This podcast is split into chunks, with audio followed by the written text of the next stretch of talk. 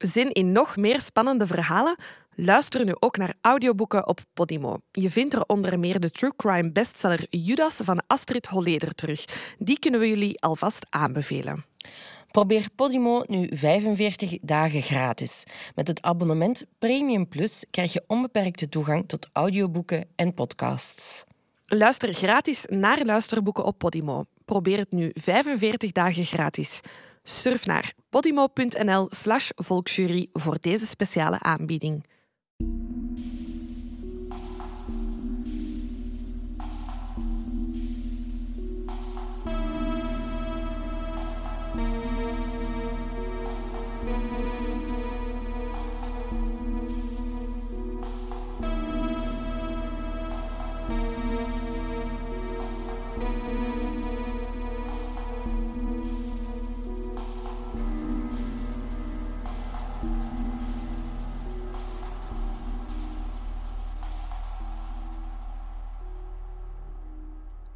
Welkom bij aflevering 35 van de Volksjury. Wij zijn nog altijd Laura en Silke. En we zijn alle twee erkend geweest. voilà, daarvoor is het aflevering 35 geworden. Ja, we zijn, we zijn al op de plek dat mensen ons herkennen aan onze stem. Ja. Niet zozeer aan hoe dat we eruit zien, maar gewoon aan hoe dat we klinken. Mhm. Ehm, ik zat eh, in de trein met mijn hoofdredacteur Xavier op Ja. weg naar huis. En we zaten in zo'n vierzit. We waren gewoon wat aan het babbelen. En eh, opeens eh, zit iemand naast Xavier. Mhm. En eh, het is een jonge vrouw, eh, Lisbeth heet ze. Uh-huh. en en eh, ze zegt zo... eh, sorry dat ik stoor, maar... eh, heb jij een podcast? en ik zo... eh, ja, ik wist zo niet hoe ik moest reageren. Zeg, ja, ja, de, de volksjury. En ik zo... "Ah, ja. zo echt zo van... Oh, dit, dit kan niet. Allee, dit Ja. is zo heel, heel maf om Uh-huh. iemand te- die, die totaal niet wist hoe dat wij eruit zien... eh, wist dat ik het was van, van de volksjury. Ja. En we hebben dan eigenlijk de hele treinrit totdat zij eruit moest eh, gebabbeld over onze podcast, over andere podcasts. En, dat was, en dan zo, Xavier, zo van, moet ik een foto van jullie maken? Oh, ik heb ja gezegd. Eh, zij wou niet. Oh, oké. Ik, ik, ik, ik- ja, hoeft ook, hoeft ook niet per se, maar ik zou dat wel oh, ik had Lisbeth hebben. willen zien. Ja, en Lisbeth blijkt dan ook nog eens een vriendin te kennen van mij. Dus it's such a small It's world. such a small world. Ja, heel grappig. Ik was er echt zo... Dus Lisbeth, tof van u Hey, Lisbeth. ontmoet hebben op de trein. Ik zit ook soms op de trein. Ik hoop je ook eens te ontmoeten. Maar je hebt ook iemand eh, gehad, ik, heb, hè? ik ben ook herkend geweest ehm, op mijn werk of all places. Dus nu niet dat, dat mijn collega's niet weten dat ik een podcast heb. Eh, maar wij delen een gebouw met verschillende ehm, bedrijfjes. En ik ging een verdiep naar boven om iets eh, echt heel stom bureaumateriaal te gaan halen. En ik passeer een eiland van een ander... eh, een, een ander bedrijf. Het is eh, Maison Slash trouwens. Eh dus een soort van ouder, online oudermagazine. Ehm en ik vraag, hebben jullie die stempels gezien die ik zoek? zo, zo stom. Heel stom, echt heel stom. Ehm, en, en een van die vrouwen zegt, nee, maar ehm heb jij een podcast? Zo En ik, raar. oh my god. Ik zeg, ja, ja, ja, ja. En dan ze ja, ik herken je stem, want je bent die van de volksjury. Oh. Ehm, dus eh, ja, een beetje hetzelfde van, ja, ja, ik luister heel graag naar jullie. Ehm, en bleek dat ze dan ook, ehm, ze, ze zijn zelf ook gestart met een podcast. Ah ja, oké. Ja, oh, ik denk in verband met... Ik heb nog niet geluisterd in verband met hun oudermagazine, eh denk ik. En om dat te teasen, gingen ze ook allemaal hun favoriete podcast aankondigen Ja, op, op ja, ja. Instagram. En dat hebben we eh, afgelopen week dan ook gedeeld. ja, leuk. Ehm, ja, dus dank je voor die shout-out. ja, en, eh, ik vond hem ook heel leuk trouwens. Ja, Eh, heel leuk. uitgebreid. Maar het zijn ook toffe madammen. Ja, dus ja, ja, was, dat eh, ziet je ook wel. Dat is altijd fijn om, ehm, om je luisteraars dan te zien. Allee, wie dat die luisteraars zijn en dat je denkt, oh, het zijn keileuke mensen. ja, maar ook gewoon zo, zo random Ja, gewoon. ja. Dat is echt, ja. was echt heel maf, want voor hetzelfde geld hadden wij ergens anders op de trein gezeten Mhm. en was het niet gebeurd of zo. Allee, Of de hele trein waar jij op zit luistert naar de volksjury. Oh, was het maar zo. Oh, dat komt nog. Dat komt nog. Iets anders. ja, het is een bijzondere week, want er is Ja. in, eh, ja, in België weer al een uh, assiseproces. Een heel interessant. Mhm. eh, eu- euthanasieproces. Ja, zo wordt het hè. genoemd. Ja. Kort, het gaat over een, een vrouw die psychisch zoveel aan het lijden was, mentaal zo erg aan het lijden was, dat ze gevraagd heeft om euthanasie te plegen.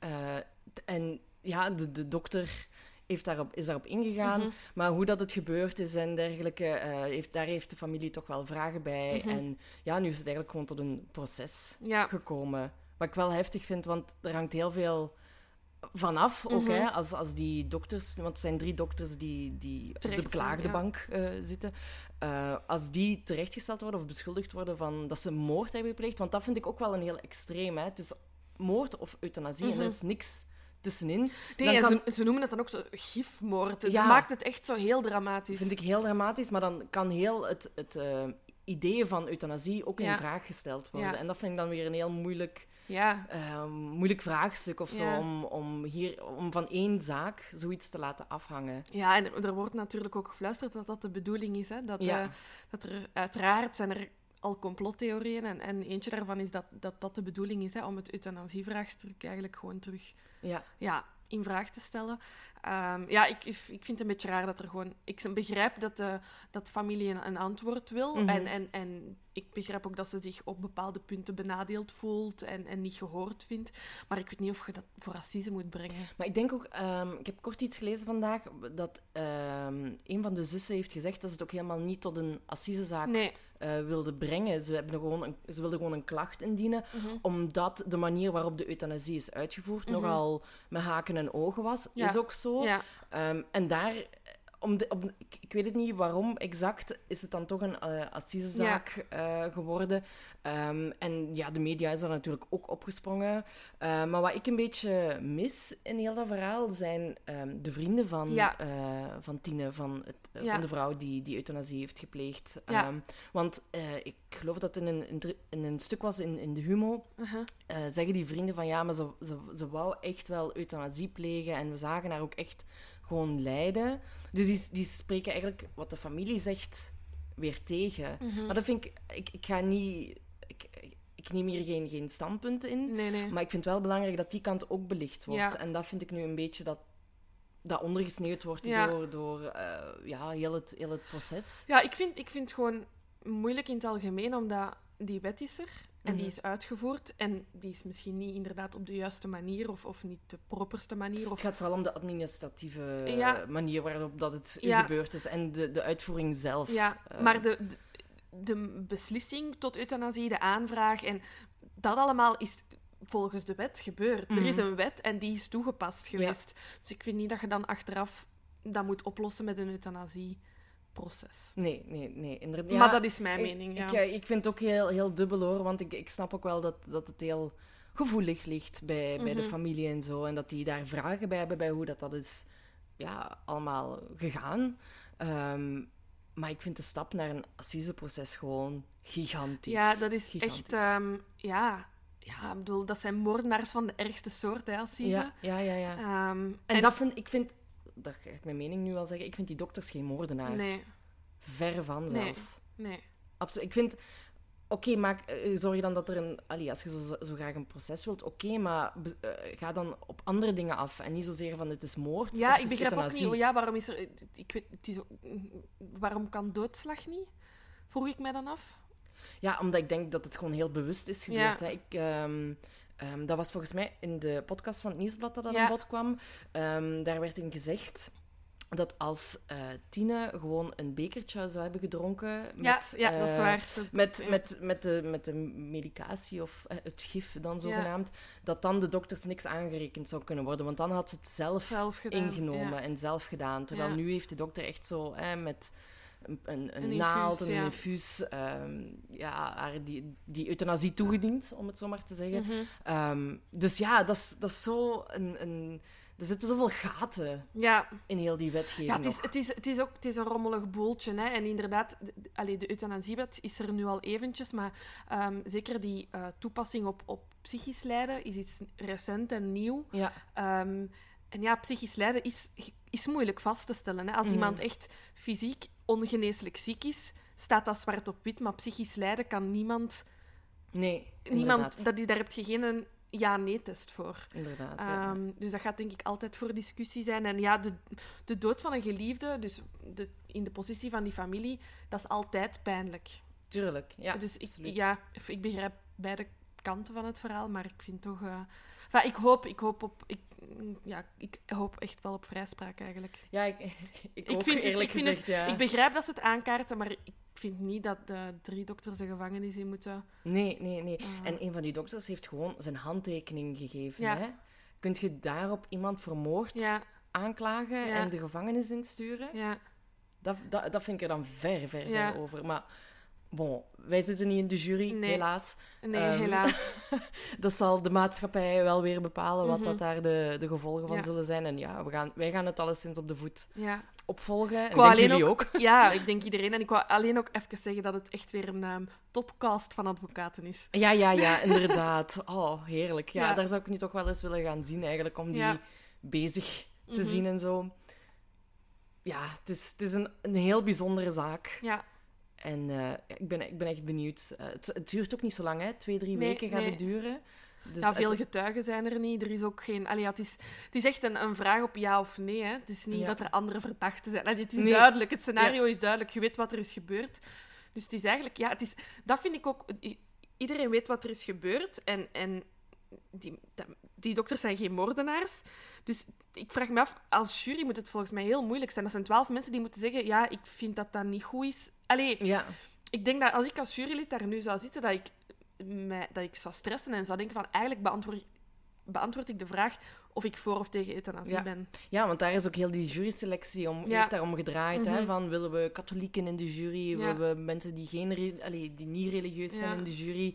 Ehm, en da, da- allee, de, de scheiding van, van kerk en staat... ehm, Ja, dat komt weer zeer dichtbij. Hè? Ja, inderdaad. Maar goed, we zullen het zien. Ehm, Ja. ja. zoals gezegd, wij hopen op vrijspraak. Ja.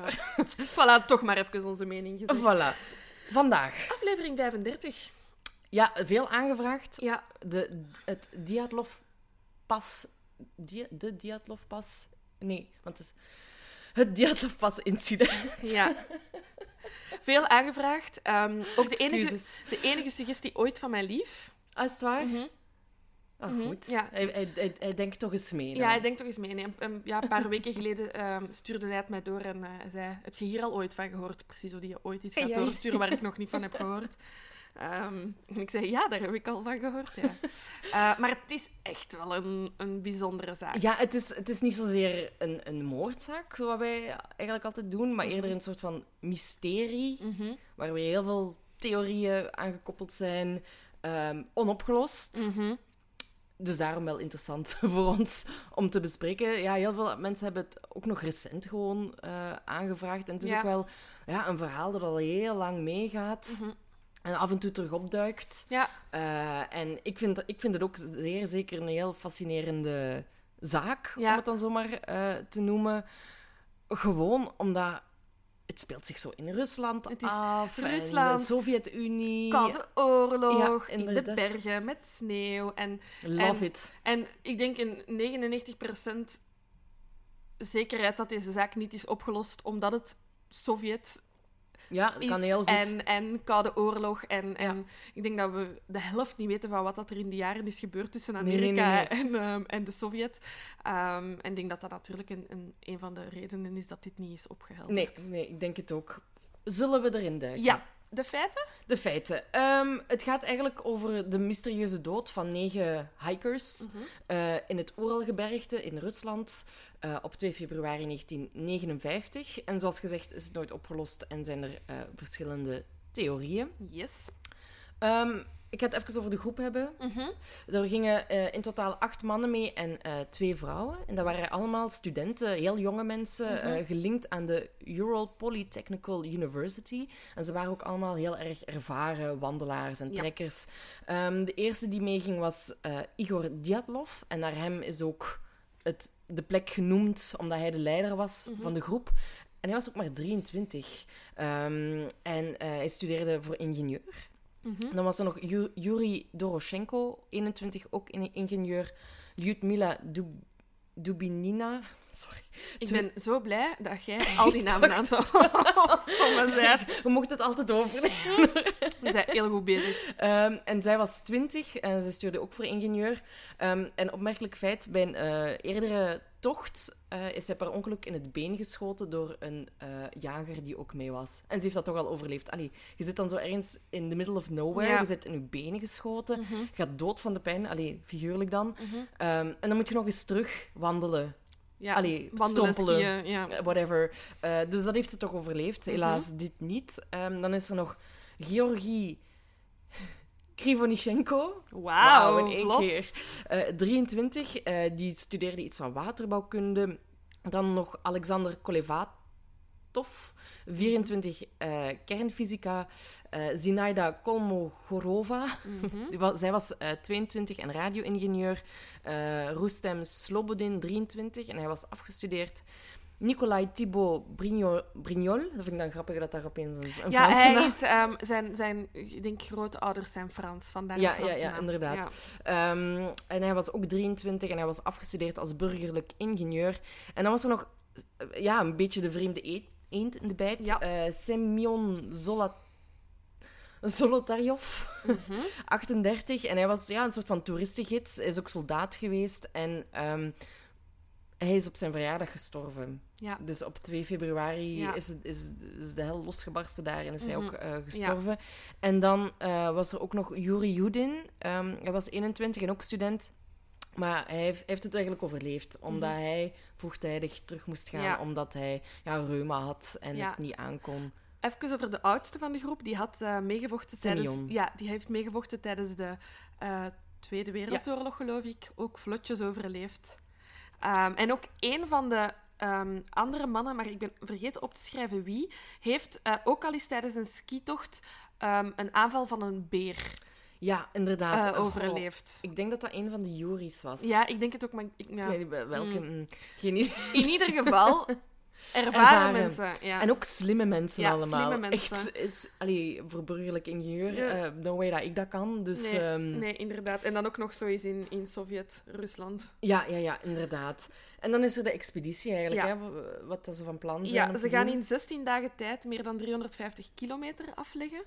Ehm, de route valt eh, onder, ja, dat is in toenmalige expeditienormen categorie 3. En Ja. dat is de allerzwaarste eh, vorm van ehm, expeditie. Maar ze zitten dus ook in een soort van expeditieclub die gelinkt is aan de universiteit. Ze hebben Mhm. allemaal heel veel ervaring. Ehm, ze hebben eh, ja, dag- dagboeken van tijdens de, hun tocht teruggevonden, maar in die dagboeken stonden ook aantekeningen van, ervoor, waaruit bleek dat ze zeer goed waren voorbereid. Ja. Eh, ze hadden alle juiste kledij aan, eh, al het juiste materiaal mee. Enfin, ze waren eigenlijk tip-top in orde. Ja. Goed om te vertrekken, eigenlijk. Hè. Eh, ze vertrekken op 25 januari. Ja, nee, Ja, maar. nee, ik wou gewoon zeggen dat een doel eigenlijk is van de, van de trektocht is om de top van de Otorte in Siberië te bereiken. Siberië, ze ze al. Blijf er weg. En eh, die top bevindt zich op 1234,2 meter. Ja. Dus eh, vrij hoog. ja, dus het Wel. idee is eigenlijk, ze vertrekken vanuit de bewoonde wereld, ze gaan naar die top en ze keren terug. Ja, Dus inderdaad. dat is een beetje ja, Ja, heen en terug. Dat is wat ze gaan doen. Ehm, dus op 25 januari vertrekt de hele groep met de trein naar Ivdel. Ja. Dat is een centraal gelegen stad in de noordelijke provincie Oblast Sverdlovsk. Tot daar mijn Russisch. Vandaar namen ze de vrachtwagen naar Vizhas. Dat is het diepst eh, in het noorden gelegen en eh, tevens laatste bewoonde nederzetting. Ja. En vanuit daar gingen ze dan twee dagen lang die ehm Ottortenberg beklimmen. Dus we beginnen er effectief aan op 27 eh, januari. Ja, En hè? het is in die laatste nederzetting dat onze Jury zegt... Ik heb te veel pijn aan mijn rug. Ja, ja, ja. Het is eigenlijk de volgende dag eigenlijk dat Ja. hij meteen al zegt van... Yo, mannen, dit gaat hem niet worden. Ik ben, ik ben weer weg. En al een chance. Ja, ja het heeft zijn leven Het gered. heeft zijn leven gered, eigenlijk, die reuma, hè. Zijn leven gered of hij heeft negen moorden op zijn geweten. Tam, tam, Tam, tam, tam, tam, tam, tam. tam. Ehm, en dan, ja, dan bij mij gaat het meteen naar 1 februari. Ja, ja, ik wou nog gewoon nog kort zeggen. Er, ehm, de, onze groepsleider Igor heeft ehm, afgesproken met ehm, zowel mensen van de universiteit als Ja. mensen in die laatste nederzetting. ehm, van ja, kijk, eh, ik schat dat we er dan gaan zijn, maar als we tegen 12 februari geen telegram sturen, ehm, dan denk ik dat er iets is fout gelopen. Ah, ik had het anders begrepen. Ik, Ah. had, ik, had, ik had begrepen dat hij had gezegd van ja, ehm, we, we zullen ongeveer terug zijn rond 12 februari. Ah. Maar het kan zijn inderdaad dat het wat langer gaat duren. Dus Mhm. als je ons op 12 februari nog niks gehoord hebt van Mhm. ons, no worries. Oké. we komen Ja. er wel. Ehm, en wat ik heb, dan heb, is dat eigenlijk op 1 febru- februari dat ze eigenlijk vrij laat zijn beginnen wandelen. Mhm. Ehm, ze hebben eigenlijk maar een, een afstand afgelegd van 4 kilometer. Ja. Nu, ja, het was al categorie 3, dus je moet ook niet denken dat die 4 kilometer een fluitje Nee, van een cent Ik, is ik geweest. doe geen uitspraken meer sinds ik vorig jaar in Guatemala een vulkaan ging, be- ging beklimmen. Ehm, en ik had een hele dag om 10 kilometer naar boven te stijgen. En ik dacht, eh, ik loop 10 kilometer op een uur thuis. Dat zal wel echt vlot lukken. Nooit Ja. meer van mijn leven. Dat was het ergste van mijn leven. Heel schoon, maar erg. Maar dus ik doe geen uitspraken meer over kilometers. En nee.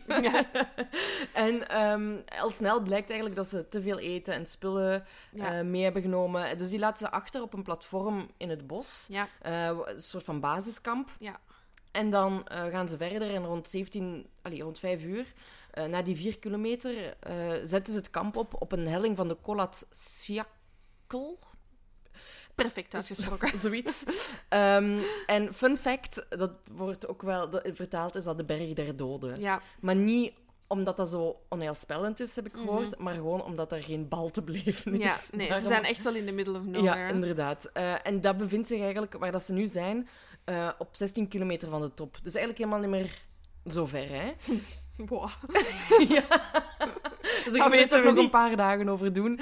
Ehm, en er wordt nu eigenlijk gezegd van, ja, het is wel raar dat die zich daar op een helling hebben Mhm. gezet. Wa- Waarom zouden die geen onderdak hebben gezocht in het bos, dat ook daar niet zo ver vandaan was?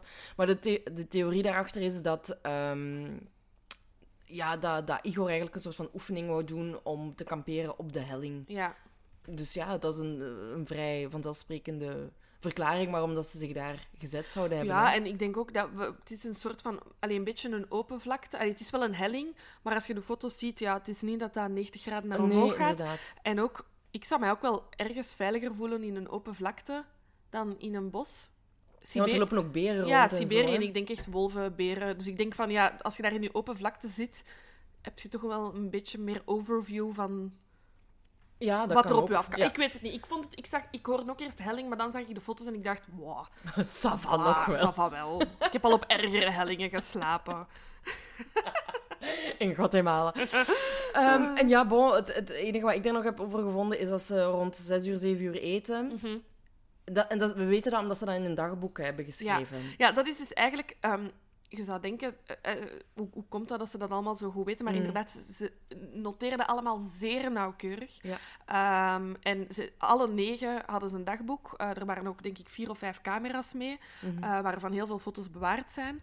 Ehm, en in die dagboeken lezen we ook dat de sfeer goed... Allee, dat er geen Ja. opmerkelijkheden... Nee. Gewoon van, ja, het is hier plezant. Het was eigenlijk een beetje saai. Ja, nee, maar je zou denken van, allee, ja, hè, dat is je dagboek, dat is je diepste geheim. Misschien dat er al Nee. vergeven is, maar alles was Mhm. leuk, alles was plezant. En ook op die foto's, alles, is, alles loopt vlot eigenlijk. Tot dan, Tot eigenlijk. dan, want dan, ja, dan loopt het fout. Dan gaat het echt helemaal mis. Eh, en zoals gezegd, eh, zou Igor had gezegd van ja, we sturen nog wel een, een, een telegram als we er zijn en zo. Mhm. Ehm, 12 februari passeert. eh, de dagen daarna passeren ook. geen telegram, niks. En de familie heeft zoiets van ja, gasten, kom aan. Nu mag het wel nu eens mag gaan het wel eens gaan beginnen. Het is ondertussen 20 februari. Het is toch al een dikke week later. En oké dat de expeditie een beetje uitloopt tot daaraan toe. Maar ik denk dat je al snel tot de conclusie moet komen: oké, die hebben maar zoveel proviant mee, die hebben maar zoveel spullen mee. Ik denk niet dat ze daar nog een week mee zullen toekomen. Als je Nee. ervan uitgaat dat die expeditie maar 14, 16 dagen gaat Ja, duren, Ja. ehm, dan gaat je niet nog voor een hele week extra eten meenemen. hè. Nee, inderdaad. Eh, dus dan, de familie heeft dan een zoektocht echt geëist.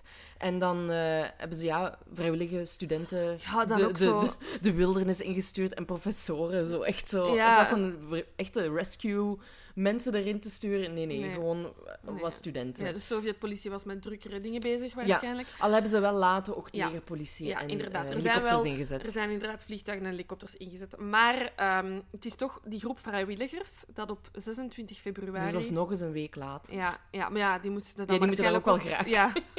En die zijn niet zo ervaren. En Silke, die hebben wat meer tijd zijn nodig. vrijwilligers. Ja, die doen maar één kilometer per dag. Is meer dan dat ik zou kunnen doen. Oh, oh, gaan we eens op expeditie.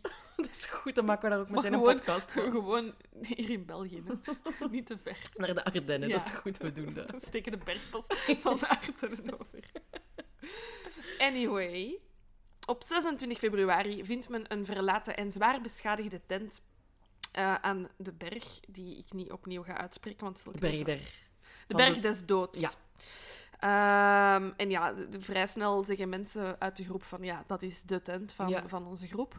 Ehm, ze zien een spoor van voetsporen eh, en die leidt naar het eh, bos, hè, richting de top. Mhm. Ehm, en na 500 meter stopt het spoor eh, en er is het helemaal bedekt met sneeuw. Ja, wat, wat, wat ik heb gelezen is dat een van de studenten opgeschreven heeft wat, wat hij exact eh, gevonden heeft. En hij zegt daarover, ja, de tent was voor de helft afge- afgebroken en bedekt Mhm. met sneeuw. Het was ook leeg. Maar raar, alle spullen en schoenen, die zaten wel nog in die tent. Ehm, en eh, de, ze ondervinden al snel dat de tent van langs binnenuit Ja, was is opengesneden. opengesneden. Ja. Ehm, en dat, eh, ja, aangezien al die schoenen en zo daar nog stonden, dat, de, dat die negen gewoon op hun blote voeten zijn vertrokken of op hun sokken. Ehm, en dat die voetstappen inderdaad richting het bos gingen. Inderdaad, ze ontdekken dan aan de bosrand eh, Dat is soort op ongeveer anderhalve kilometer Ja. van waar de tent is. Ja. Ehm, daar ontdekken ze vuur. Eh, allee, of toch de resten van dat Ja. er een vuur is ge- ehm, gemaakt. En daar vinden ze de eerste twee lichamen Mm. ehm, van... eh, oh shit, ik heb Van fa- Juri en Georgi. Dank u, want ik had hun familienamen opgeschreven. Onder een grote dennenboom. Ehm, En, belangrijk detail, alleen gekleed in een ja, ondergoed. effectief. Dus ze hebben blote voeten en ze hebben enkel onderbroek, eh, onderbroeken, onderbroeken, ondergoed aan. Ehm, en dan tussen de boom en het kamp eh, vinden ze dan uiteindelijk nog drie lichamen. Ehm, en ze vermoeden dat die ehm, eigenlijk net op terug, ja, aan het teruglopen waren naar het kamp. Ja, wat, wat ik nog weet over, over Juri en Georgi, is dat waar dat, dat vuur is gemaakt, daar stond dus ook zo'n grote dennenboom. Ja, En eigenlijk eh, vanaf de grond tot vijf meter verder waren eigenlijk alle takken afgebroken van de boom. ja. Ehm, dus het lijkt erop dat ze eh, dat of, ja, of de takken hebben gebruikt om het vuur te maken, Ja. of dat ze erin zijn gekropen om op zoek te gaan naar waar dat de tent zich bevond. Dat ze erin zijn, of om, om anderen te Oh, zoeken. ja. Dat ze een soort van uitkijkpost hadden gemaakt. Maar die hebben zodanig een, ehm, de, de takken ervan afgehaald dat die hun handen helemaal Open open lagen, lagen. Ja, Ehm, en er is ook in de schors van de boom is ook huid gevonden. ja, ja. Dus dat is wel een beetje ja, Raar. raar al. Ehm, en die drie andere die zijn eigenlijk pas eh, een dag later Ja, gevonden, hè, ja. als ik het goed ja, heb. die zaten ook onder sneeuw. Ja. Eh, en dan pas op 5 maart, Mhm. eh, dus weer een paar dagen later, eh, worden, worden nog lichamen gevonden van, van Rus- Rustem, dacht ik, op 5 maart. Ik heb dan nog... da- Dan heb ik direct 4 mei, dus... Ah.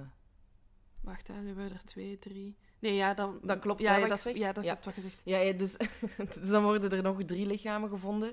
ehm, waarvan jij ook al zei van dat ze in houdingen zaten dat het leek alsof dat ze terug aan het lopen waren naar, Ja. naar het kamp. Ja, Ehm, maar die hebben geen eigenlijk eh, externe verwondingen opgelopen die een dood veroorzaakt zou Nee. kunnen hebben. Ehm, en volgens de onderzoekers zouden ze gestorven zijn aan onderkoeling. ja, Die drie in ieder geval.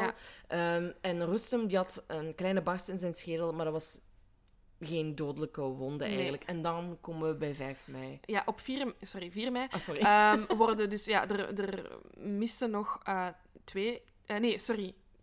Twee? Vier. Nog, vier ja, nog vier klimmers die ja, eh, niet gevonden waren. Dat heeft dus twee maanden geduurd. Twee maanden. Ja, ja sorry, ik kan me dat echt niet voorstellen. Allee, ik kan het me wel voorstellen, want er is sneeuw, sneeuw en sneeuw. Dus begin Ja. maar eens te zoeken. Ehm, en onder een vier meter dikke sneeuwlaag worden ze in een soort van ja, inham van ravijnachtig iets eh, gevonden op 75 meter afstand van die Ja. ehm, bewuste dennenboom. Opvallend is dat die wel gekleed zijn, maar niet in hun eigen kledij. Die hebben Nee. kleren aan van de anderen die naakt waren. Dus dat is echt alweer... De, de theorieën sijpelen naar boven. Ja, hè. ja, ja. Ehm, Uiteraard wordt er onmiddellijk een onderzoek opgesteld. ik, had, ah, ja, Ah, sorry, nee, zeg maar. ik had nog een paar dingetjes over de verwondingen die ze ah ja, nee, hadden maar. Ja, opgelopen. ja, ja. Ehm, dus dat gaat dan om... eh, eh, eh, drie, daarvan, drie van hen hadden fatale externe Wonden, wonden, ja. eigenlijk. Eh, zo was Nikolai zijn schedel gebarsten. En Lu- Ludmila en Simon eh, dus die oudste van de groep, Mhm. eh, die hadden een borstbreuk. En eh Ludmilla was ook haar tong kwijt. Ja. En niet alleen haar tong. Haar twee oogballen zijn Ah, ja. uitgerukt. Ja. Ja. Maar, en dat zijn al die, dus, al die zware verwondingen zijn die, die laatste vier die zijn Ja, gevonden. inderdaad. Ehm, en wat ze ook nog hebben ondervonden is dat, allee, dat, ze, dat ze door hadden in wat voor situatie dat ze terecht waren gekomen. Want ze hebben ook nog een soort van kuil gevonden eh, in de sneeuw die ze daar gegraven zouden hebben. En die ze bedekt hadden met takken om zichzelf warm te houden. Ja. Maar ja, hoe zijn die één in dat ravijn beland? En dan ook nog eens in het diepste gedeelte blijkbaar van het Ja. ravijn. Ehm, Ja, ze, ze hebben andere kle- kleren van andere het lijkt dat ze aan het schuilen zijn voor iets. Ja, er, is, er zijn gewoon zoveel vragen. Die, want wat doen die mensen in hun ondergoed? Eh, waarom, zijn die- waarom is die tent van langs binnenuit opengesneden? Voor alle Waarom- duidelijkheid, de tent had ook gewoon een opening. Hè? Dus ze Ah, hadden ja. gewoon langs een opening naar buiten kunnen gaan. Ja. Maar zij hebben dat echt opengesneden en zo naar buiten gegaan. Ik wil trouwens ook zeggen dat dat een heel grote tent was. Ja. En niet zo een gewone... eh, Geen twee Quechua personen. opwerptent. Maar echt, ik heb foto's gezien, dat is een vrij lange tent. Ja. want Er, er moesten uiteindelijk negen mensen En in. bagage. En bagage in. Dus wel echt zo'n hiking ja. tent. Ja. Anno 19... Ja, echt zo met zo'n stok in het midden en dan zo twee, ja. twee, doek, ja, twee zeilen eigenlijk. Ehm, ja, er, dus het onderzoek wordt opgesteld en, en eh, opgestart, sorry, liever. Ehm, en dus uit de autopsie, ehm, eh, die ja, in het Russisch is geschreven, en ik weet niet of dat aan een vertaalfout of allee, vertaalmoeilijkheid ligt, maar de conclusie van de dokter is dat die verwondingen bij die drie, ehm, en hij, hij vergelijkt het met een, een ongekende kracht die Natuurlijke kracht. ja, hè, een ja. ongekende natuurlijke kracht die, door, die een hoge druk creëert en daardoor zijn die verwondingen er gekomen. Dus hij kan niet zeggen van dat is door een slag met een, sta, allee, met een, met een boomstam Ja, of met een mes. Hij zegt het is een, door een ongelooflijke kracht ehm, dat die verwondingen er zijn gekomen. Je kunt het vergelijken met een auto-ongeval. Ja. Ehm, ja, dat je met hoge snelheid ergens tegen eh, Rijdt, ja. en dat er daardoor allemaal verwondingen komen. Die verwondingen hebben die mensen. En dat leidt tot heel veel speculatie. Dat want leidt- niemand wil. Want gewoon de, de, de omschrijving van het gaat om een natuurkracht. Ja. Ja, pff, dat kunnen UFO's zijn, hè, bij wijze van spreken. Allee, ik- Oeh, daar heb je, daar daar heb je theorie nummer één. Maar het, het, het is ook gewoon bijzonder, omdat er zijn geen ooggetuigen van. Dus er kan alleen maar gespeculeerd Ja. worden, waar wij ook gewoon heel goed in zijn. Ja, inderdaad. Dus we zullen gewoon maar overgaan naar de, naar de theorie. Ja. Hè? Eén ding dat ik nog. ehm, of, of één ding dat ik, dat ik nog wil eh, noemen, is ehm, het feit dat ze geen kleren aan hebben. Zou heel makkelijk te verklaren kunnen zijn. Eh, mijn lief kijkt heel graag documentaires en films ehm, over bergbeklimmen. Ah ja, Die- heeft, hij heeft daar geen ambitie toe, zegt hij.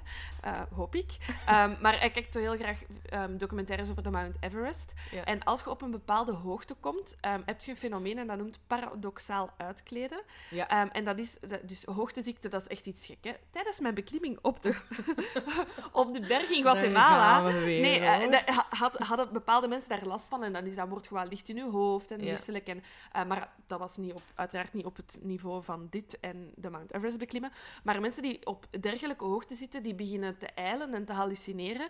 Ehm, en eh, je kunt het zo koud hebben dat je brein in die hoogte denkt dat je te warm hebt. Ja. En dus dat is dan dat paradoxaal uitkleden. En die mensen, dus die zitten dan op 8000 meter hoogte, die, bij temperatuur van min 50. En die beginnen zich uit te kleden omdat ze, hun lichaam foute signalen Mhm, geeft. En dan zouden ze zich dus uitkleden omdat ze denken dat ze het ehm, te warm hebben. Maar ja, dat verklaart nog niet waarom dat ze uit de tent Nee. gaan. En, Nee. Want voor, mij, toen ik dat las, toen dacht ik... Ah ja, het spreekt eigenlijk voor zich, zal dat wel gewoon Mhm. zijn. Maar als je er dan verder over nadenkt, wat maakt dat ze uit die tent gaan? Wat maakt dat ze die tent zo langs de binnenkant opensnijden? Ja, Allee, er zijn gewoon... Het lost, het lost niks op, deze, deze verklaring. absoluut niet. Maar ik, vond het, ik vind het gewoon sowieso een gek fenomeen. Ja, ja, ja, zeker.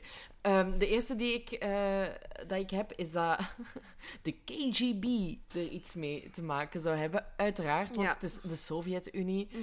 Ehm, en dat komt eigenlijk van een... De theorie komt van een auteur, Alexei Rakitin. En die zegt eigenlijk dat Semyon, Alexander en een van de Juris eh, KGB-agenten waren. Ehm, En Mhm. die waren eigenlijk undercover mee in die groep hikers. Die anderen zouden er niks van geweten hebben. Mhm. om een CIA hè, van de Amerikanen, een cel daarvan bloot te leggen. Ja. Dus zij moesten eigenlijk een soort van eh, radioactieve samples gaan afgeven aan Mhm. die CIA-agenten. om Zij waren eigenlijk dubbel, dubbele Dubbel spion, hè. ja. Dus ik denk dat de CIA, allee, als de theorie zou kloppen, Mhm. dacht dat zij spionnen voor hen waren in Rusland. En, maar ze speelden dan eigenlijk dubbel. Ja. Ehm, en ze moesten dan die, die samples afgeven en foto's nemen van die Amerikanen. Maar dat ging helemaal mis. En de CIA heeft dan maar heel de groep vermoord. Ehm, en het is ook, wat interessant is aan deze theorie, is dat sommige, sommige kledingstukken radioactief waren. Mhm. En dan komt deze theorie wel Ja. goed aan bod, Ja. om het zo maar te zeggen. Omdat, ja, ze hadden die radioactieve samples bij. Want ja, hoe zouden die kledingstukken anders zo radioactief zijn Mhm. Ja. eh, geraakt? Nu, het is ook niet zo onwaarschijnlijk, hè, die theorie. Want ehm, er, is, er is inderdaad onderzoek geweest ehm, naar, naar die theorie. Ze hebben het best wel serieus aangenomen. Of het, het, het lijkt dat de Sovjet Ja. dit het best serieus heeft aangenomen. En het is zo dat tijdens ehm, dus de Koude Oorlog de Verenigde Staten op zoek waren naar plekken om plutoniumfabrieken te openen. Ehm, Ja, Eh, en dus die stuurden effectief, die Amerikanen stuurden effectief eh, spionnen. Er zijn er eh, in de loop van de Koude Oorlog een tiental gevat. Dus als er tiental gevat zijn, dan weet je dat er Veel zeker dubbel Ja. gelukt is. Ehm, en het is een heel gek systeem. Ik had er nog nooit van gehoord, maar die, ehm, eh, dus die worden in een speciaal vliegtuig gezet, die Amerikanen. Ja. Ehm, en er waren vliegtuigen op minder dan 7000 kilometer, zowel in Noorwegen als in Turkije. Dus dat zou makkelijk tot aan dat Oeralgebergte geraken met naft. En, allee, dus Ja, dat is ja, technisch mogelijk. En die Amerikanen zitten dan in dat vliegtuig en dan worden die gedropt. En dan hebben die allemaal capsules mee om die stalen te, in te steken, radioactieve stalen. Eh, en die worden dan met kleine parachutjes terug opgehaakt eh, door dat vliegtuig ehm, en meegenomen. Dus dat valt keihard op. Ah ja, Dus iemand had dat toch moeten zien, als dat zo was. raar. Maar het zou dus de Amerikanen zeker een paar keer gelukt zijn. Want ze Oh. zeggen van ja, er zijn er slechts een tiental De gevallen. koude oorlog, Ja. love it. Ja, ja, ja. En dus inderdaad, drie van hen... Nu, ik vind ook dat drie van hen zijn, zijn ehm, KBG, eh, KGB-agenten hadden banden met de, de KGB. Ja, ik- Ja. Ik vraag mij af in hoeverre dat, dat echt agenten waren. Maar het gaat dan vooral over die Se- Semyon, Ja. hè, die oudste van die groep. Omdat hij al... Omdat die een die achtergrond al had. En hij zou ook pas heel laat toegevoegd zijn geweest aan de Mm. groep. En dat maakt het allemaal wel een beetje ja. En maakt dat die theorie wel in zekere zin geloofwaardig Ja, wordt. Ehm, maar goed, we hebben er nog andere. ja. Ehm, Nu, dat radioactief is wel echt iets, iets gek. Hè? Dus inderdaad, Ja, er is radioactiviteit op verschillende kle- kledingstukken ehm, teruggevonden. En eh, familie en vrienden zeggen dat bij de begrafenis een aantal eh, van de lijken ehm, heel oranje zagen Mhm. en hun haar volledig grijs was. Maar dat kan ook verklaard worden, hè? Ja. Dat zou... Maar ook verklaard worden door radioactiviteit. Wat, wat, wat daar de, de uitleg van is, is dat dat gewoon, omdat die daar hebben zo lang gelegen in de kou, Mhm. dat dat een soort van mummificatieproces is geweest. En dan krijgen mensen inderdaad zo'n oranjere Huid. tint en wordt, wordt uw haar ook grijs. Allemaal mini Donald Trumps. America. America. Ehm, dus dat is de theorie van de, van die KGB-agenten. Ja. ja, en als het dan niet is, dan zal de KGB er misschien voor op een andere manier wel tussen hebben gezeten. Hè? Ja, misschien ook, hè? kan ook. Ja. Oei. Oh, ik had weer bijna iets omgestoten. Ja, water. Het is, het is oké. Standaard. Ehm, wat ik ook nog heb, is dat ze... ehm, dat er, on- dat ze... Er was vlakbij een gulag-gevangenis. Mhm, Ja. En dat ze zouden beschouwd zijn als een soort van eh, ontsnapte gevangenen. Ja, En dat ze daardoor Ja. eh, vermoord zijn ja, geweest. en dat is een soort van werkkampgevangenis. Ja. Zo'n eh gulaggevangenis. En daar ontsnapten wel regelmatig mensen uit, maar ze zijn dan natuurlijk gaan nakijken in de boeken van de gevangenis. En daar bleek dat er in die periode geen ontsnapte gevangenen waren. Dus dat het ook heel raar zou zijn dat, dat, de, dat de overheid hen zou hebben vermoord. Oh, allee, Ja. En hen hebben, zou hebben miszien als gevangenen. Ja, maar wat hier bij deze theorie, wat weer dan een interessant punt is, Mhm. is dat... Oh, ehm, wat zijn we, goed, we zijn goed aan het, elkaar aan het tegenwerken. Love it. is dat eh, ehm, een van de... Een, een persoon van de groep had een... Allee, hebben ze gevonden, een kledingstuk Ja, dat bij niemand... Dat tot niemand behoorde. Ja. dus waar, komen die, waar komt dat kledingstuk vandaan? Dat was iets speciaals om rond de benen te wikkelen, Ja. Om, om ze warm te houden. Ehm, en dat werd veel gebruikt door soldaten Ja. die uiteindelijk in, de, in zo'n werkkamp zijn terechtgekomen. Maar ik vind het ook zo moeilijk, want er, of- er- er wordt ook gezegd van ja, en, en er is een, een klok teruggevonden dat, dat tot niemand, allee, dat Mm, bij niemand was, hoorde. ja. Maar dan denk ik, allee, hoe zeker zijt je dat je al, al die bagage hebt gecheckt? Ja. Ik bedoel, als ik een zak maak en hier vertrek, en Lucas moet daarna die zak identificeren. Mijn lief, sorry, Lucas, mijn lief. Die gaat ook echt 90% van die spullen niet herkennen. Allee, of, of zo niet zeker weten Mm. of ik dat heb meegepakt. Buiten jij zelf, wie weet wat er in je valies zit. Ja, dat is waar.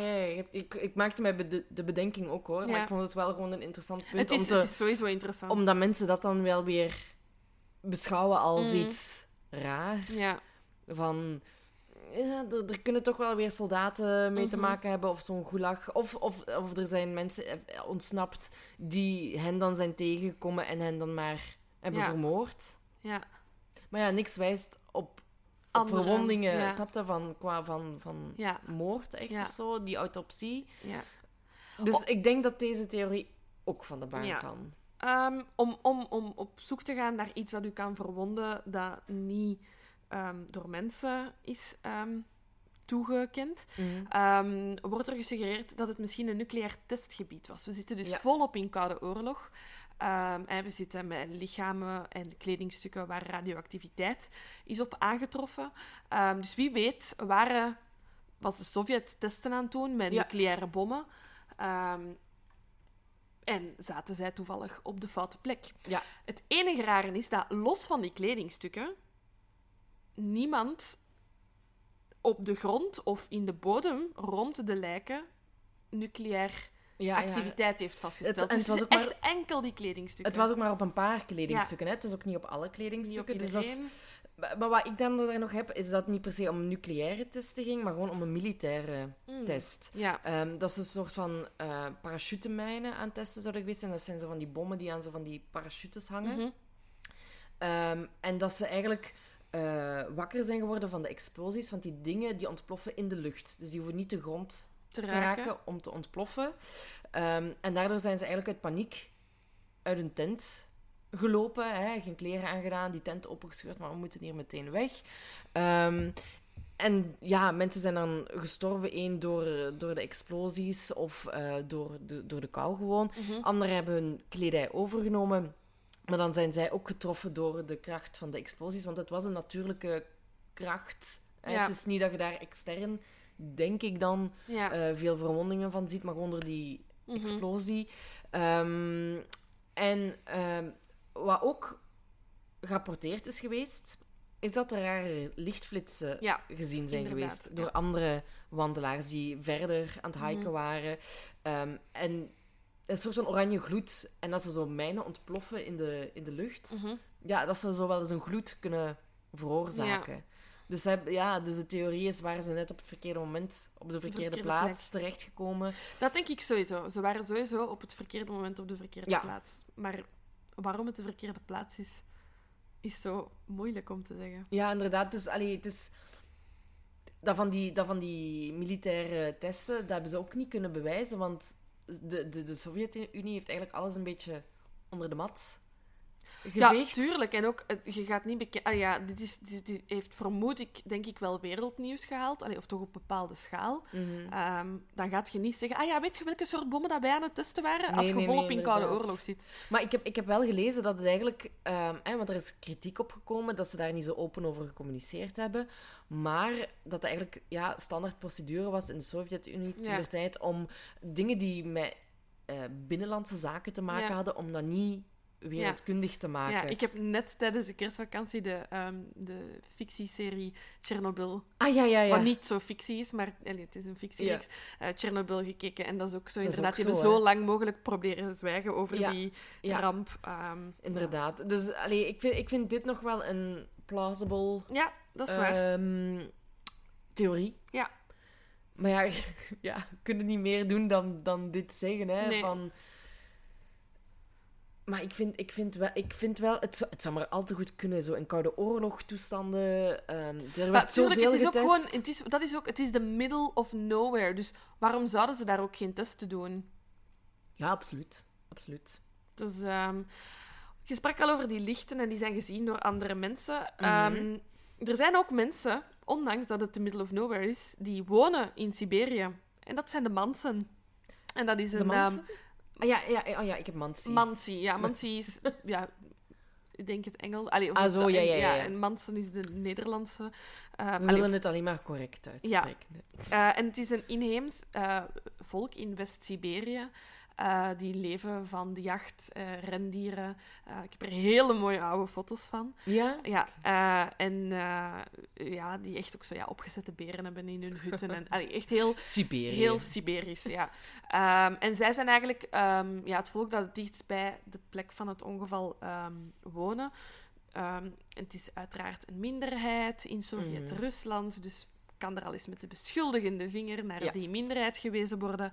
Eh, maar ja, zoals gezegd, hun verwondingen zijn... Ja, lijken niet door een mens aangebracht. Nee, nee, nee. Want ehm, wat, wat, wat ze zeggen, waarom dat het die, die inheemse Mhm. bevolkingsgroep zou kunnen geweest zijn, ehm, is van dat er bijvoorbeeld eh, jagers waren Mhm. die slechte intenties hadden, die de groep hebben vermoord, gewoon Mhm. omdat ze dat wilden doen. Mhm. Ehm, of omdat ze niet vonden dat de, de hikers welkom waren. Mhm. En eh, het, de, de, de, allee, de, de tegenstelling is van ja, maar er zijn geen voetsporen van, eh, van, van hen gevonden, van die jagers gevonden, maar die waren ook wel gewoon heel erg goed. Om, die wisten hoe dat ze Ja, dat moesten leven- overleven. dat- dat die wisten hoe dat ze sporen moesten wissen en zo. Ehm, en ja, misschien dat er toch ergens een escalatie is Ja. gebeurd. En ze hebben ook wel echt ehm, veel, van die, van, veel mensen van die bevolkingsgroep ondervraagd. Maar ehm, wat dan in hun voordeel spreekt, is dat er eigenlijk al drie decennia lang in die groep geen enkele misdaad was Oh, gebeurd. Oh, maar drie decennia. Dus dat is een heel vredevol vre- Volk, ja. volk. Ehm, en eh, het is ook niet verboden om die berg te beklimmen. Want je zou kunnen denken van ja, misschien was het een heilige plek voor die mensen. Maar dat is ook niet het geval. En Nee. ze hadden ook eigenlijk geen eh, beweegredenen om te zeggen tegen, tegen wandelaars van yo, hier mocht je niet komen. Nee. Nee. Dus- En eh, iets wat dat ook in hun voordeel spreekt, is, en wat dat ze zelf ook als verdediging aangeven, is ja, het is sowieso niet onze favoriete berg, want er zijn al negen van onze mensen verdwenen op deze berg. Oh, dat wist ik niet. En er is ook een paar jaar eerder een vliegtuig neergestort op die plek. Toch een beetje de berg des doods. dan. Ja, dus toch een beetje de Toch berg een des beetje doods. wel. En misschien... Ja, en die mensen zijn al eens verdwenen. Er is al eens een vliegtuig neergestort. Dus dat wijst toch dat er toch een soort van... Ja, activiteit... Een activiteit misschien... Ja, koude Een oorlog soort van eh, Bermuda. Ja. ja, ofwel dat, ofwel effectief, ja, ik bedoel, een soort van koude oorlogsactiviteit Ja, op de inderdaad. berg plaatsvond. Maar ik denk niet dat, eh, dat, de- dat zij er iets mee te maken Nee, denk hebben. ik ook niet. Wat wel nog kan zijn, en dat was eigenlijk mijn eerste idee toen ik eh, hoorde dat ze zich hadden uitgekleed en wat dan ook, Mhm. en zo in het wilde weg eh, het bos zijn ingelopen, Mhm. is drugs. Drugs! Voor de fans van Willy's en Mariette. Ja.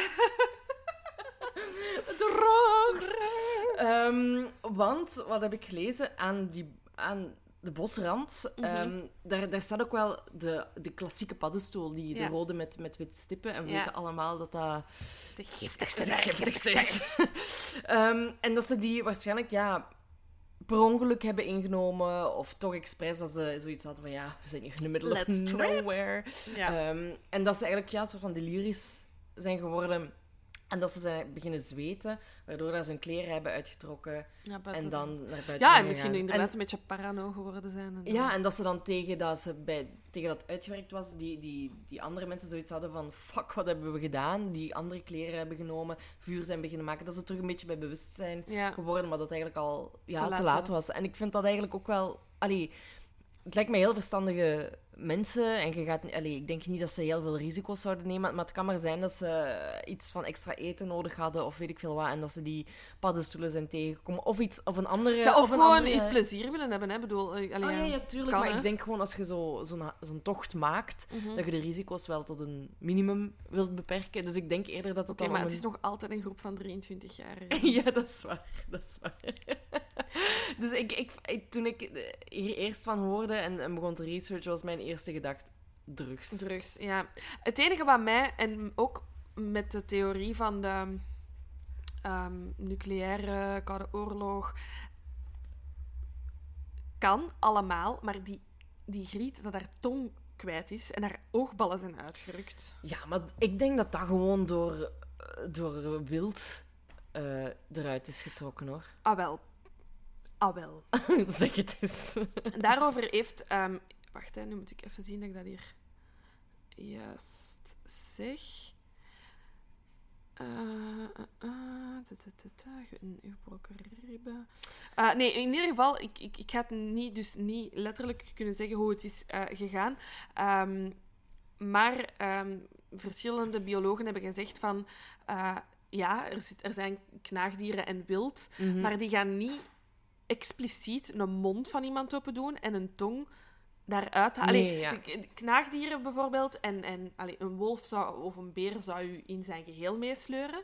Ehm, en knaagdieren, wat mensen dan ratten of muizen of eh, zoiets, ja, die, die, die eten aan het oppervlak. Dus dan zou Ja, er aan de neus of aan de oren geknabbeld zijn, maar nooit de tong of de ogen. Ja, dat is waar. Nu dat je het zo zit uit te leggen, denk ik, ah, waarom Ja. heb ik daar niet aan gedacht? Want Nee, voor nee, mij was dat heel logisch dat dat een dier geweest Ja, zou maar dat- zijn. ik vond dat ook. En dan dacht ik van, hmm, Hmm. hmm, raar. Ehm, ik heb Maar dan hier- moet, dan moet... Hoe, hoe kun jij dan verklaren dat die tong weg is of die ogen? Heb je daar een theorie over? Ja, ik heb een, een idee. Een idee. Een, een, een samenraapsel van alle theorieën. Ah. Eigenlijk echt mijn theorie. maar daar zijn we nog niet. Ik Daar heb er zijn nog een paar oké. goeie. Ja. Ehm, een biologisch verschijnsel. De Karaman Vortex Street.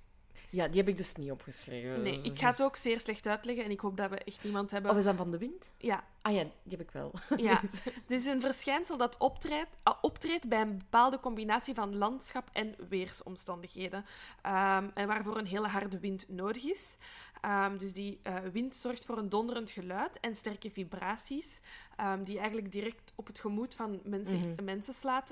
en die ja, zorgt voor eh, angst en paniek. Where is Frank de Bozer when Ja, echt? Frank, eh, please, ik heb u nodig. Ehm, en inderdaad, dat klinkt wel als een oncontroleerbare kracht. Hè, dat, Ja. ehm, dat een uit die tent zou... Ik, ik, ik kan mij voorstellen dat je allemaal aan het slapen bent, vibraties voelt, allemaal in je tent, en je zoiets hebt van, what the fuck, en je loopt naar buiten. En een soort van combinatie van dan die wind, die dan die vibratie, voor die vibraties zorgt, en dan inderdaad die paniek met naar buiten lopen. En Dat dan- heeft zich bij ons ook al eens voorgedaan. Zo'n eh, zo'n valwind. Nu niet per se zo met die, met die geluiden, maar in combinatie, dat was eh, op Pukkelpop in 2011. Daar zou ook een, Was dat ehm, een, een valwind zijn geweest tijdens Ja. die onweersbui. Oh, oké. Ja, dus, dus alleen Wikipedia. Ja. Ehm, dus Frank de Bozer, correct me if I'm wrong. Ja. Maar eh, ja, en dat, dat was toen ook een... een allee, want ik, ik, ik was toen in, in, bij mijn ouders thuis in Hasselt. Mhm. En dat was echt niet normaal. Die... Ik was op Pukkelpop. Ah, jij waart daar Mhm. ook. Oh my god. Ja, ik, ik zag die, heel, die, heel die wolken zo Ja. eh, groen worden. Groen, gewoon. zwart, Echt ja. groen en zwart. En mijn broer was ook op Pukkelpop. Ja. En wij hadden zoiets van... Oké, deze is echt niet goed. Dus wij naar daar ook gewoon. En dan, ja... Maar er was zo geen bereik. We wilden Mhm. Nee. mijn broer vinden. Nul bereik. En dan ben ik zo, ja, tegen de mensenmassa in gelopen. En ja, niet gevonden. Wij terug naar huis. En dan was hem gelukkig toch al met iemand anders mee terug naar huis gekomen. Maar dat is dus een... Allee, ja, ik weet niet wat, wat jij hebt meegemaakt op... eh, Eh, nee, ja, ik was eh, te jong en de situatie niet goed. aan het inschatten. en ja. nee, ik, ik was ge- gelukkig op de camping op dat Mm, moment. Ja, mijn broer ook, ging, gelukkig. ik ging je pulken gaan halen. Met een vriendin, maar dus ja, een deel van mijn vrienden zat dan nog op het, ehm, ja, op het festivalterrein. En dan zijn, we hebben dan gewoon in onze tent gezeten en zo... Gewacht. fuck, fuck, what the fuck. Ehm, en ons deel van de camping is ook eigenlijk echt heel... Want heel, een deel van de camping was ondergelopen, hè. Ja. Ehm, maar ja, je leefwereld is zo klein als je jong... Allee, je, Ja. je kijkt ook zo niet verder. Hè. Dus ik, ik, ik zat daar in mijn tent te wachten. Ik, inderdaad, ik kon mijn ouders niet bereiken. Ik had nog niet 4G en, en, Mhm, mhm. en push-updates. Dus ehm, toen wij dan de volgende ochtend wakker... Ik heb gewoon geslapen in mijn tent. Eh, en de volgende ochtend wakker geworden. En ik weet dat, dat, dat ze dan afriepen, echt zo met speakers. Het Pukkelpop is afgelast. Ja. Dat ik, mijn eerste reactie was, ik was echt keiboos. Ah ja, want je hebt daar keiveel geld voor Ik heb betaald. daar keiveel geld voor betaald. Ik ging de Foo Fighters zien, niet gezien. Mijn 16-jarige, ik was zeer kwaad. Ja, ja, ja, maar dat is... En eh, pas als ik thuis kwam, en, en vooral mijn ouders, die, hoe ger- gerust die waren. De blik van... Ja, die hadden echt een ontlading van, oké, ze leeft, hè, bij wijze van Ja, ja, spreken. ja, maar ja, er zijn mensen gestorven. Ja, ja, ja. En dan pas begon ik die ernst van de situatie in te zien. Maar ik, ik herinner me dat ik in eerste instantie kwaad was. En dus ga, ik schaam me er Ja, maar altijd ve- voor. me- veel mensen hoor. Ik weet, ik weet dat er ook nog vrienden van mij waren die. ehm, want ik, ik was net terug van vakantie, daarom dat ik toen niet naar Pukkelpop was gegaan. eh, maar vrienden van mij die dan een dagticket hadden gekocht en echt gewoon laaiend waren om het feit dat ze. Waarom zouden we weer. Maar toen was de ernst er nog gewoon niet zo Nee. duidelijk. Er was wat storm geweest, maar er was nog helemaal niet duidelijk dat er mensen gestorven waren. Ehm, en ja, bon, naderhand Ja. die, eh, is, ja, Is dat wel duidelijk is dat wel geworden? duidelijk geworden. Om maar te zeggen, het is hier ook al eens eh, Ja, het is gebeurd, mogelijk. Het is mogelijk. Ehm, en ehm, ja, eh, met die valwind zou het dus ook heel erg, of met die vortex, onmogelijk geweest zijn om in de tent te blijven. Ja. Dus ze moesten er wel uit. En ik, wat die theorie suggereert, is dat ze dan beschutting zijn gaan zoeken in de bomen. Wa- En ik denk dan, ja, ook vrij gevaarlijk als er zo'n wind is, want er zullen maar eens bomen omvallen. Ja. Dus, allee, ja, snapte? Dus ik, ik, ik denk niet dat het de wind is geweest, want dan Nee. zou er veel meer ehm, ravage moeten Mhm. aangericht zijn geweest. Ook in, de, ook, ook in het bos, Ja. vermoed ik. Ja, een ander natuurfenomeen is de lawine. Ja. Ehm, daar wordt ook gesuggereerd, maar ehm, er zou in februari en in maart van 59 door niemand eh, aan- aangifte gedaan zijn van een, ehm, Van een van een lawine. lawine. En ja, oké, de tent was wel inderdaad overhoop en, en, en, en ingestort. Mhm. Maar naast de tent stonden skistokken, die stonden gewoon nog recht. Ja, inderdaad. ona- allee, onbeschadigd. En ehm, iemand, eh, allee, iemand een boek over eh, de ramp heeft geschreven, de ramp, of ja, het, ongeval heeft geschreven, zei, als je de verwondingen eh, van een van de meisjes neemt, haar gebroken ribben zijn het gevolg van minst, minstens een tweemalige uitoefening van flinke kracht op verschillende posities van haar lichaam. Een lawine die twee keer over dezelfde persoon raast, Oh ben ik nog nooit tegengekomen. Ja, dat vind ik wel straf, want dat, dit is eigenlijk... De, de, de theorie van de lawine is de meest aangenomen theorie, hè? Of de, een van de populairste theorieën dat er gebeurd zou kunnen zijn. Ja. Want wat, er, wat dat er gezegd wordt, is eigenlijk ehm, dat de lawine de tent had bedekt. Mhm. Dat ze daardoor de tent hebben moeten opensnijden. Dat ze er in paniek zijn uitgekomen, hè, met amper kleren aan. Of omdat ze dachten dat er een lawine op komst was. Mhm. Dat ze daardoor de tent uitgevlucht zijn. Ehm, en dat ze dan naar de bossen zijn gerend, omdat daar de bomen de sneeuw was zouden Tegenhouden. tegenhouden. Eh, maar omdat het dan zo donker was, dat ze gesplitst zijn geraakt van elkaar. Ehm, en dat er dan de ene groep inderdaad het vuur heeft proberen te maken. De andere groep probeerde terug naar de tent te gaan, maar het was allemaal te koud. En ja, dat ze Ja. allemaal doodgevroren zijn eigenlijk. Ja. Ehm, en dat de vier die met, die met de zwaarste verwondingen, dat die alsnog geraakt zijn geweest door een lawine. Maar daar zijn ook weer zoveel eh. Haken en ogen aan. Ja. ja, ik vind gewoon het opvallendste. Er waren nog mensen op dat moment in een straal van zoveel kilometer rond deze plek. En als Mhm. niemand van die mensen zegt, ja, er is een lawine geweest, dan denk ik dat er geen lawine is geweest. Nee, En inderdaad. je hoort dat wel echt, Ja. hè? zelfs als dat op zoveel kilometer afstand is gehoord. Ze hebben het ook getest. Hè. Ze hebben eh, het traject uitgestippeld van hoe dat Mhm. een lawine van daaraf eh, naar beneden zou Mhm. razen. En eigenlijk zou die de tent nooit geraakt kunnen hebben. Mhm. En het, was ook, het was ook helemaal geen locatie voor lawines tout court. Dat zou heel, heel, heel uitzonderlijk geweest zijn dat daar een lawine zou zijn ge- gevallen. Ehm, en ook, again, het waren heel ervaren Mhm. wandelaars. Dus die hebben ook een notie van waar dat ze een tent moeten opzetten en waar niet. Of waar dat er een risico is van lawines en waar niet. Dus het lijkt me verdacht Mhm. dat ze daar niet mee in achting genomen zouden hebben als ze beslist hebben van hun tent daarop Ja. te stellen. Inderdaad. Ook, ehm, wij zeggen de hele tijd dat ze in paniek hun tent zijn uitgerend en zo. Ja, Maar onderzoek heeft uitgewezen dat die al wandelend, ja Stap- inderdaad. sta- allee, heel rustig die tent zijn uitgewandeld. Ja. Dus het, het kan bijna niet dat ze echt angstig zijn geweest. Allee, maar het, het spreekt zich elkaar tegen, want waarom rukt je die, zet je die tent zo open? Ja, ik, ik blijf denken, waarom zet je niet via de ingang... Mm. Dat is heel raar, hè, want de, de stappen in de sneeuw tonen aan dat ze gewoon op hun gemak die tent zijn uitgewandeld. Ja. Ehm, dan heb ik twee... Ik, ik heb nog eentje. Ik heb ehm, de hypersonische geluiden. Ah nee, die heb ik niet. Dat is, ehm, ja, de groep zou gek geworden zijn door hypersonische geluiden. Ehm, en hoe krijg je hypersonische ja, geluiden? het is een zekere Donny Iker, Mhm. die eh, vijf jaar onderzoek heeft gedaan naar het mysterie. Vijf jaar en dan komt je En dan komt je met zoiets. mhm. hè. Ehm, en hij zegt dat de berg eigenlijk een geschikte vorm heeft voor het ontstaan van een hypersonisch geluid.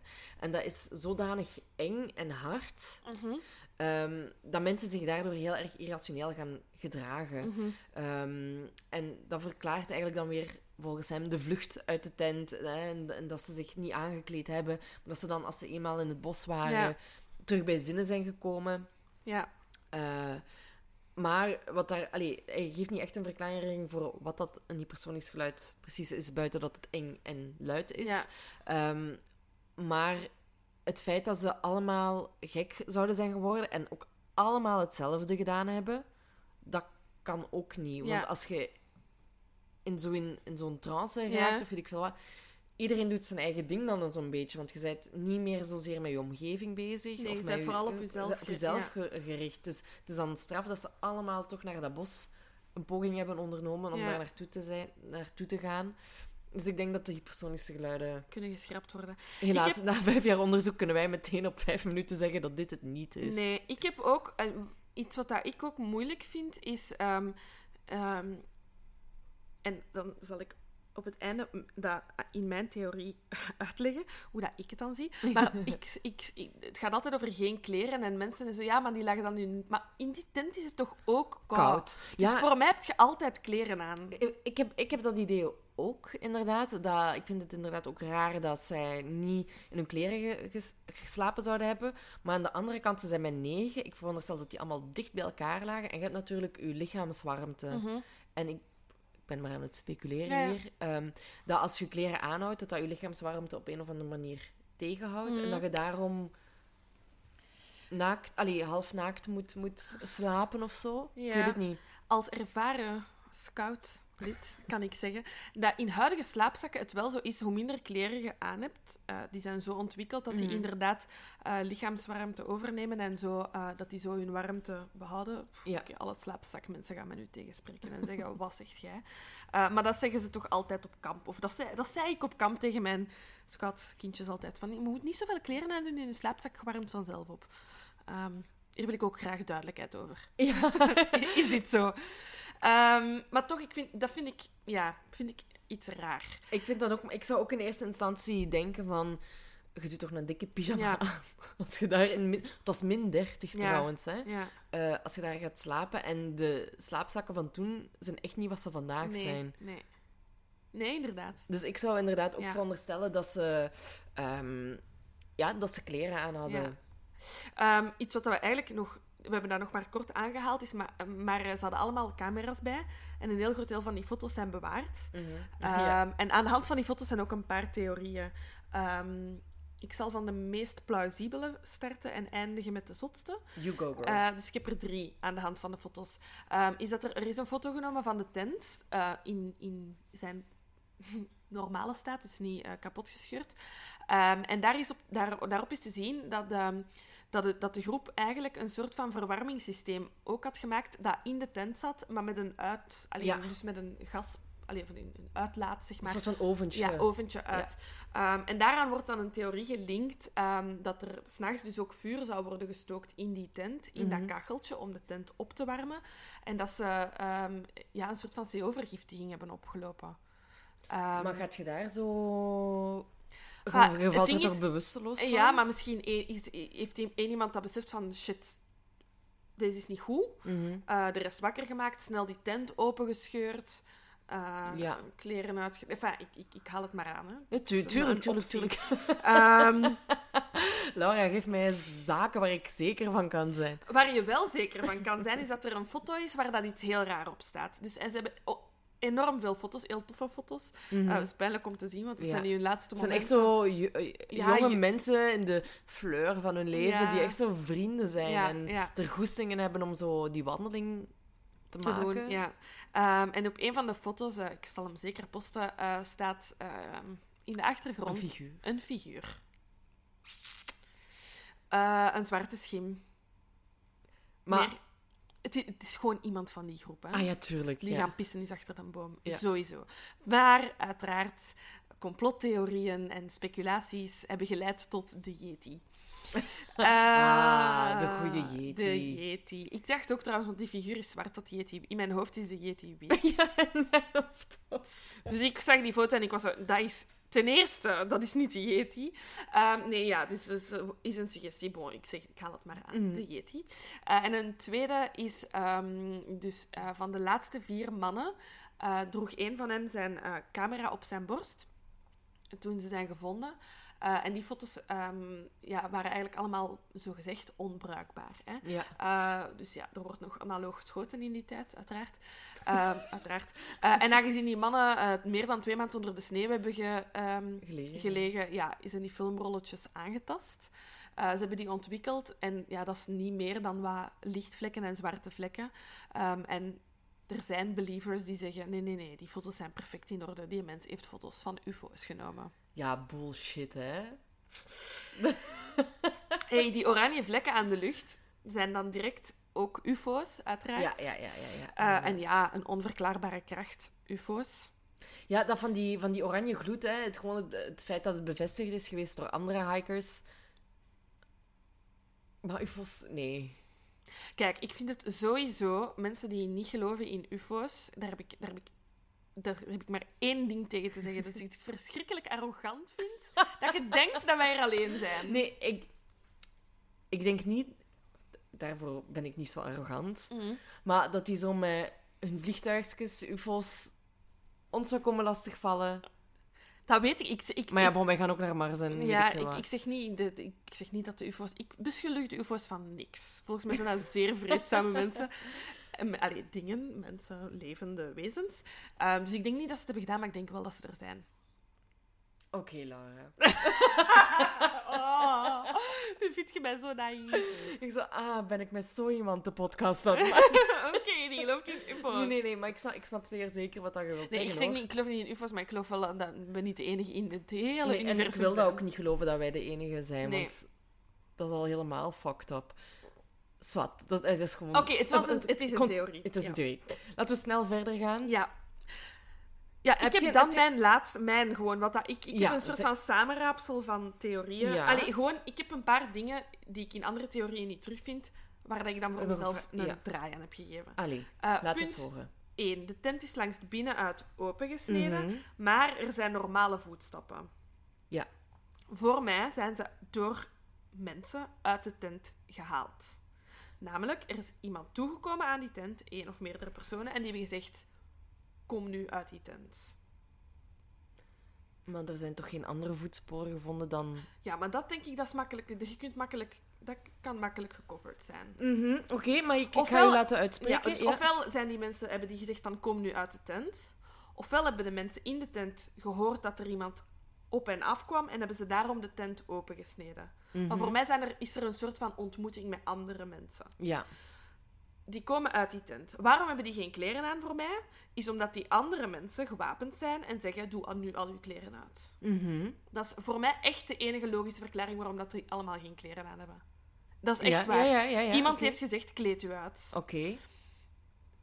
Ik, en dus voor mij kunnen dat Amerikanen zijn of Sovjet. Enfin, ik denk dat, het wel, Mhm. dat we wel richting Koude Oorlog moeten denken. En dat die Ja, dat op de ook, verkeerde ja. plaats, op het verkeerde moment. En dat, dat die personen dat dan hebben aangetroffen, hebben van... Wat de fuck doet je hier? Kom uit die tent, doe je kleren uit. En dat die zoiets hadden van... Oké, die mensen moeten hier verdwijnen. Maar die zijn met negen, dat is best veel. Dus ik denk ook dat de personen die hen treffen met minder zijn. Dat er een soort van tumult is. En dat ze ja, zich verspreiden. En dat, hè, dus, dus dat ze, allee, of er Mhm. een soort van vluchtactie ontstaat. Ehm, en dat de personen die hen getroffen hebben, hè, dus ik ga ze even de slechtere noemen, ehm, een, een deel van de groep treft. Zeker dat meisje. Met haar eh, tong. met haar tong, ja. En zoiets hebben van, oké, jullie gaan nu spreken. Wie zijn jullie? Wat doen jullie? Waar is de rest? En dat zij een beetje als een soort van voorbeeld marteltuig is gebruikt. Dat ze die tong hebben Oh. losgesneden om Ja. zo druk uit te oefenen van spreek. Ehm, en dan denk ik, ja, ik, vermoed dat ze eh, dan dat er veel gewoon effectief gestorven zijn van de kou, van, van die vlucht. Ehm, en dan degene met de ernstigste, verwon- ernstigste verwondingen toch op een of andere manier ja, door de daders zijn aangebracht. En dat het dan allemaal mega hard gecover-up is. En, en, en zouden die slechteriken dan dat vuur gemaakt hebben? Want de- ik heb bij elke theorie denk ik... Ah ja, kan. Bijvoorbeeld... eh, de- de- voor mij zou de lawine in principe ook nog wel ergens kunnen. Of de Ja. parachutemijnen. Maar bij de parachutemijnen denk ik... Dan zouden daar toch ook nog restanten van Ja. moeten gevonden zijn. Ehm, weet je, bij elke theorie is er wel Maar iets... ik denk, ik denk dat, ze, dat de groep is opgesplitst. En diegenen die vuur hebben gemaakt, hebben misschien de aanslag overleefd, maar niet lang... Allee, zijn uiteindelijk wel... Ik denk dat er sowieso een deel gestorven is, maar dan door de vlucht in de kou. In de kou, Ja. ja. En niet meer terug durfde naar hun tent, omdat hij zoiets dacht, ja, als ik daar terug naartoe ga... En daarom dat die ook kleren aan hebben van mensen die al gestorven waren. Ik denk dat die niet terug durfden naar die tent. Want er is... Ik bedoel, anderhalve kilometer is niet onoverbrugbaar. Waarom gaat je dan niet terug naar die tent en Ja. wel naar die lijken? En waarom graaft je jezelf in? Ja, om, om u te verstoppen. ja, inderdaad. Is dat. Ja. Ah, oké. Ik dacht dat je echt oprecht dacht, waarom hebben die zich dan ingegraven? Nee, Laura, jij gelooft in UFO's. Dus... Oh. nee, maar de, de, de, het- ik, ik snap heel goed dat je, dat, je, dat je ergens gelooft dat er andere mensen bij betrokken zijn Mhm. geraakt. Maar dan vraag ik me af, dan zouden die toch elkaar al eerder ontmoet moeten hebben of zo, want je raakt er niet zomaar. Ja, maar via, via mijn vliegtuig of zo. Hè. Ah ja, oh ja, tuurlijk, ja. Die oranje flitsen is ook iets, hè. Misschien waar dat gewoon We vliegtuigen... weten ook hè. niet hoe groot dat die flitsen waren. Nee, hè? Weet waren dat? dat lichtjes in de lucht, Ja. zoals wij hier vliegtuigen zien, Ja. waren dat gigantische lichtballen. Dat, dat weten we inderdaad niet. Maar het feit dat die oranje lichtballen gezien zijn geweest, is, ja, is raar en doet vermoeden dat er inderdaad wel andere mensen ja. of instanties bij betrokken zijn geweest. Ja. En, want hè, we hebben het over die valwind gehad en zo. Ja, dat gaat niet zo een lichtflits... eh, ik denk ook niet dat het bliksem geweest kan Nee. zijn of zo. Want niemand spreekt ook van een onweer. Nee. Dus ik denk dat van die natuurlijke... Ja, ik volg u misschien wel ergens in die... Ik denk dat het gewoon dat het complexer is dan dat we denken. Ik denk niet dat er maar één Nee, inderdaad. rechtlijnige... Want ja, zoals ik al zei, bij elke theorie is er wel iets Ja. wat niet klopt. Iets, en dan mag ik nog één side note geven. Iets wat ik nergens ben tegengekomen, wat ook niet te bewijzen is. Maar ehm, iets wat dat ik direct denk. Als ik denk aan een vakantie, intensief, met negen mensen, denk ik... Ja, en wat als die gewoon onder elkaar ruzie hebben gekregen? Ja, inderdaad. Dat is ook inderdaad een, een, een theorie die... eh, ja, dat er zo wat romances waren Ja. onderling. Ehm, en ja, dat er ruzie is ontstaan. Ja. Dat, dat kan zeker ook, maar dat, dat wordt eerder aangenomen van niet. Maar Want dat zou bij mij ook, dat kan in mijn theorie bijvoorbeeld ook, hè, is dat er een ruzie in de tent ontstaat. eh, en dat mensen elkaar dwingen om dingen Ja, ja, te doen. absoluut. Of, eh, Ja, maar het, het straffe wat ik eraan vind, is dat eigenlijk het onderzoek na drie maanden dus eigenlijk al is afgesloten. Hè? mhm. Dus dan krijg je inderdaad weer zo die, dat gevoel van... mm, Sovjet vibe. ja, inderdaad. Er moet iets meer aan de hand zijn. Ehm, maar wat ik ook nog heb gelezen, is dat sinds ehm, 2019 het onderzoek heropend is. Ja, 4 februari 2019, dus dat is bijna een jaar geleden. En ze zouden het eigenlijk in december moeten hebben afgerond, maar ik heb niks gevonden. Ah nee, ik wist dat niet. Dat, nee. Heb ik ook niet gelezen. Ja. Nee, want ehm, de, de, ze hebben eigenlijk zogenaamd 75 theorieën onder de loep genomen, Mhm. eh, heeft de openbaar aanklager gezegd. En daarover zegt hij, ja, de meest, fantastisch, fa- fa- de meest fantastische theorieën met ontvoeringen door buitenaardse wezens en paranormale verschijnselen hebben we sowieso uitgesloten. Mhm. Ehm, wel zullen er nieuwe autopsies plaatsvinden. Maar ja, geen idee, hè? want hij zegt van ja, er zijn ook altijd nog vragen van familieleden en de pers en het publiek en ehm, die nog steeds willen dat de waarheid aan het licht wordt gebracht. Maar aangezien het feit dat dat onderzoek na drie maanden al is stopgezet geweest en dat het een natuurlijke kracht zou zijn geweest, Mhm. tussen aanhalingstekens, ja, maakt het er ook gewoon niet veel informatie is om op af te gaan. Nee, inderdaad. En ja, ze hebben de lichamen nog wel, waar ze autopsies nog op kunnen uitvoeren, maar ik weet niet in Ja, hoeverre... liggen die, allee, ja, die zullen inderdaad wel in een vriezer liggen. Die zullen ze wel niet gewoon be- begraven hebben dan. Ja, dat weet ja. Ik weet het niet. Geen idee. Nee, dus ik, ik, ik vind het ook heel moeilijk om te zeggen Ja. wat dat is geweest. Want bij elke theorie denk ik, oh ja, dat is het. Ja, en ik, dan toch weer... ik bleef mm, ook zo zoeken en filmpjes kijken en podcasts opzoeken. Ja. En ik dacht van, misschien komt er nog een nieuwe theorie dat ik nog is niet, nee. Nee, want alle, alle theorieën die die wij besproken hebben. Ik heb ook naar een paar podcasts geluisterd. Die gaan niet eens zo diep als dat wij nu gaan. En ik vind... allee, ik bedoel, niet dat wij overdreven diep dit zitten uit te spitten. Maar eh, er is gewoon zo weinig informatie over te vinden. En sommige dingen zijn ook gewoon totaal uit de lucht Mhm. gegrepen.